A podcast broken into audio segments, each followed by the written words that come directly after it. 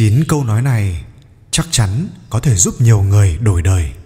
Hãy xem bạn đã áp dụng được bao nhiêu trong số đó. Từ cổ chí kim, những câu nói này luôn được xem là kim chỉ nam dẫn đường cho chúng ta đến với cuộc sống an yên, bình thản. Câu nói thứ nhất, hài lòng với mọi thứ, cuộc sống sẽ luôn được vui vẻ người ta thường nói, biết hài lòng với mọi thứ, bạn sẽ luôn vui vẻ. Câu này quả không sai. Chúng ta sẽ cảm thấy vui vì có một tâm hồn giàu có và thoải mái. Mặc dù không có nhiều của cải, thu nhập cũng có thể không phải quá cao, nhưng việc biết đủ sẽ giúp chúng ta không phải lo lắng quá nhiều. Những người biết hài lòng với mọi thứ, tuy nghèo về vật chất, nhưng đổi lại có trái tim giàu có. Trái lại, người tham lam có khi vật chất đủ đầy, nhưng tâm hồn lại nghèo khó đến mức đáng thương. Sự giàu có thực sự, đó chính là sự giàu có về mặt tư tưởng, về tâm hồn. Câu nói thứ hai, hãy sống cho ngày hôm nay. Người mê muội sống cho ngày hôm qua, người có tham vọng sống cho ngày mai còn người sáng suốt sẽ sống cho ngày hôm nay. Hôm qua đã là quá khứ, cũng như là tờ chi phiếu quá hạn. Ngày mai thì vẫn chưa đến, giống như tờ chi phiếu không thể rút ra. Chỉ có sống cho ngày hôm nay mới là điều thực tế nhất. Câu nói thứ ba, hiểu rõ rằng bản thân mình chỉ là khách qua đường không cần phải tính toán quá, việc được mất thiệt hơn. Trong cuộc đời này, không cần thiết phải tính toán từng ly từng tí. Như thế sẽ chỉ khiến bản thân mình thêm mệt mỏi. Tuổi đời không quá trăm, sầu trong lòng ngàn năm, bách sự tòng tâm khởi, nhất tiếu giải vạn sầu. Nếu bạn nghĩ được rằng tất cả chúng ta chỉ đều là khách qua đường lướt qua cuộc sống này vội vàng. Đến thế gian, chỉ để loanh quanh một vòng, thì còn có chuyện gì để bạn lo lắng tính toán nữa đây? Câu thứ tư, hãy biết rõ mục tiêu sống của bản thân. Yêu cầu càng ít, tự do càng nhiều, xa hoa càng ít, thoải mái sẽ càng nhiều. Sống một cách đơn giản, không hề khó chỉ cần bạn biết sống cho chính mình, sống vì cái đẹp và làm vì hạnh phúc. Thế thì cuộc sống tự nhiên sẽ trở nên đẹp đẽ và thuận lợi hơn rất nhiều. Câu thứ năm, học cách phân biệt rõ ràng cái gì nên thêm, cái gì cần bớt. Thêm một phần vui vẻ, bớt một phần ưu tư.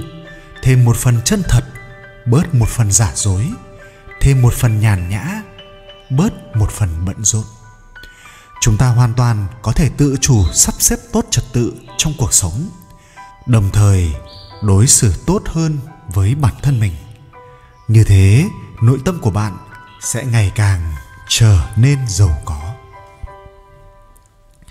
6. Học cách thích ứng, quan sát giữa người và sự việc. Thay đổi thái độ của bản thân để thích ứng với những hoàn cảnh khác nhau, thả lỏng cho tâm trạng được thoải mái, cũng đừng bực bội, khó chịu, quá hà khắc với bản thân mình. Nhìn rõ người và sự việc, không nên tỏ ra khó chịu với bản thân mình. Nhất định phải đối xử với bản thân thật tốt, không nên sầu não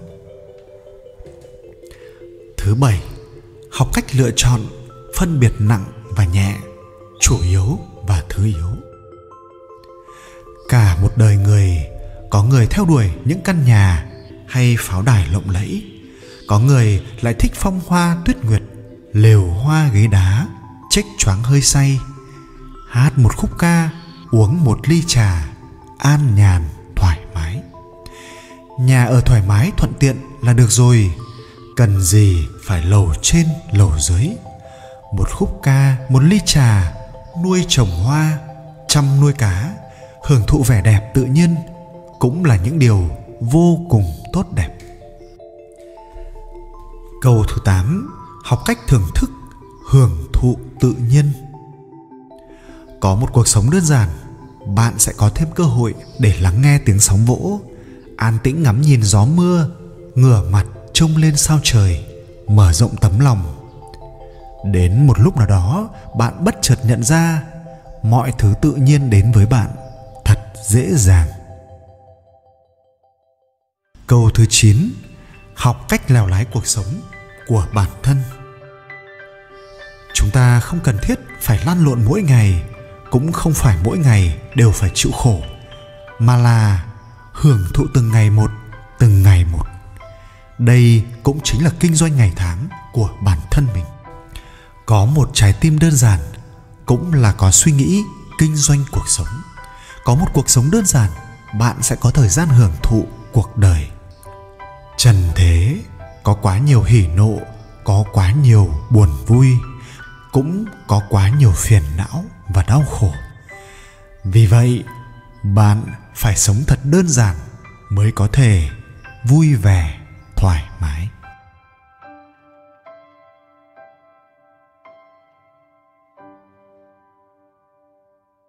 nếu đột ngột tỉnh dậy và nhận ra không có gì xung quanh mình là thực, bạn sẽ làm gì? Cuộc sống này cũng chỉ như một giấc mộng mà thôi. Ở ấn độ, người ta kể một câu chuyện về điều này. Có một tín đồ xuất sắng của thần vishnu cầu nguyện ngày đêm để thấy được thượng đế của anh ta. Một đêm nọ lời nguyện cầu của anh ta được chấp nhận và thần Vishnu đã xuất hiện với anh. Thành kính quỳ xuống, người tín đồ thốt lên. Con sẽ làm bất kỳ điều gì vì Ngài, Thượng Đế của con. Hãy ra lệnh đi ạ. Con có thể lấy cho ta một ly nước không? Thần Vishnu trả lời. Mặc dù cảm thấy ngạc nhiên về lời yêu cầu, người tín đồ ngay lập tức cố hết sức chạy thật nhanh ra ngoài sông. Khi anh đến đó và quỳ xuống để múc nước, anh nhìn thấy một cô gái đẹp đang đứng trên hòn đảo giữa sông. Người tín đồ ngay lập tức cảm thấy phải lòng cô gái một cách mãnh liệt.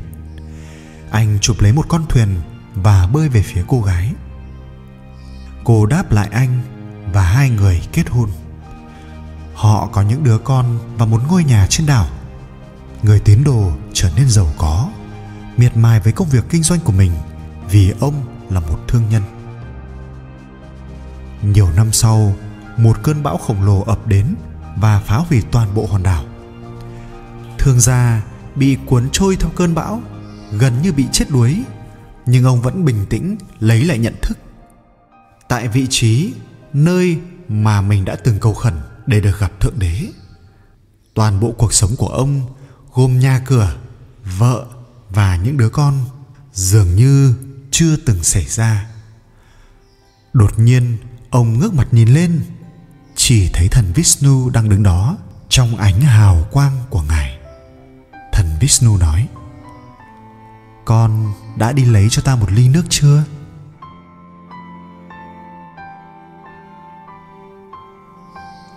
Nếu cuộc sống này, tất cả chỉ là một giấc mộng. Vậy thì những lo toan, những toan tính của bạn có đáng chăng?